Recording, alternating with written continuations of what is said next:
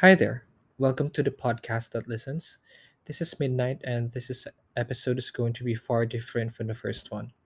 Since this podcast is created for the sole purpose of sharing whatever you want to share, so I'm going to share something that really develops my resilience throughout the years.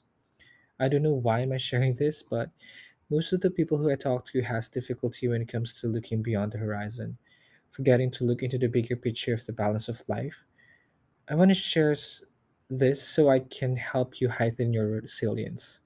I'm not expecting you to take it all in, but I hope it can give you an idea. So I have this close friend who has fascination in hiking or mountain climbing. Like almost every week he has schedule of climbing this mountain and then next mountain and so on. He really enjoys trekking. He mentioned that it is not actually his pastime, but he feels like it is here his real life. It is who he is. He feels true to himself whenever he hikes. He is able to clear his head whenever he is at the peak of the mountain. The fulfillment of finishing the hike is indescribable. He loves the fresh air of the forest, the cold water of rivers and lakes, the smell of moss and leaves. He loves the sunlight and the rain. He loves the adventure and thrill. Everything about hiking is all that he wants. He's sort of in between a dream and real life because he knows that every after climb, he will go back to the concrete jungle, to the nightmare, to the office.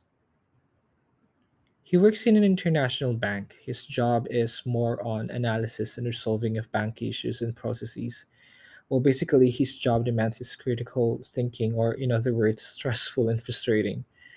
He describes his job as a nightmare because he is always solving the issues of their clients. So the problem of his clients is also his problem, not to mention resolving issues of numerous numbers of clients per day. I mean, I get it why he always drags himself to work every day. I mean, who doesn't feel that way? What my friend feels towards his work. Well, let's admit it, we all do. We all do drag ourselves to work as if it does not provide us the things that we need, as if it is not our source of income and value, as if it was not the job that we almost died for just to get that job, or as if it was not the job that you have prayed before, right? Yes, you may already know where I'm going. So my friend asked himself hypothetically, why can't he just stay in the mountains and live peacefully because that is what he wanted? Then I said that he can definitely live in the mountains, but can he live without the luxury of life in the city? Not luxurious life, I'm just being over describing it. I mean, can he live without milk tea? Overpriced coffee, Netflix, cinemas, fast food, buffet, steak, and other things that you can only experience in the city. Can you live without those things? Because the moment you decide to choose something, you will always drop another choice or an option, right? Then he said, he can't for now. He, he thinks that he can endure that for a long time. Then I asked again, where will you look for food? What would be your source of living? As adults, we always tend to perceive our jobs as a burden or a hindrance in getting what we want, but it is actually one of the ways on how we get what we want, yeah? Come to think of it, if you do not have a job, where will you get the money to pay your dues? Unless you are freaking rich and corporate job is only a hobby to you or just a side hustle so you can buy the things that you want. But guess what? We are all not in the same terms of socioeconomic status. We do not see our jobs as a way of service in filling our daily needs, but we see it as a reminder that we are poor and we should shove our asses to work every day, unlike rich people who do not need to work nine hours a day just to make a living. We tend to compare our lifestyle to other people instead of appreciating what we already have. That is why almost that is why most people are demotivated with their jobs insecure of what they have, anxious of the future, and even envious towards other people.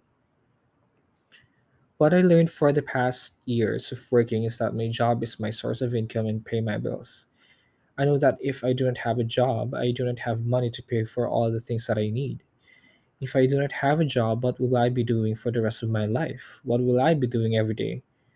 I have this I have this notion in life that I cannot appreciate the weekends if I do not have work during the weekdays. It's kind of giving me the thrill and excitement to spend the weekend. That is why I appreciate the weekdays.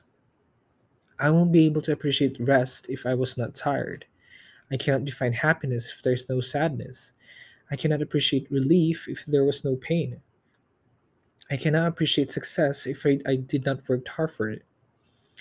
I won't be able to appreciate vacation if I have a vacation for the rest of my life. In order to appreciate things, there should be a contrast against the things that you wanted to experience. Do you know what I mean?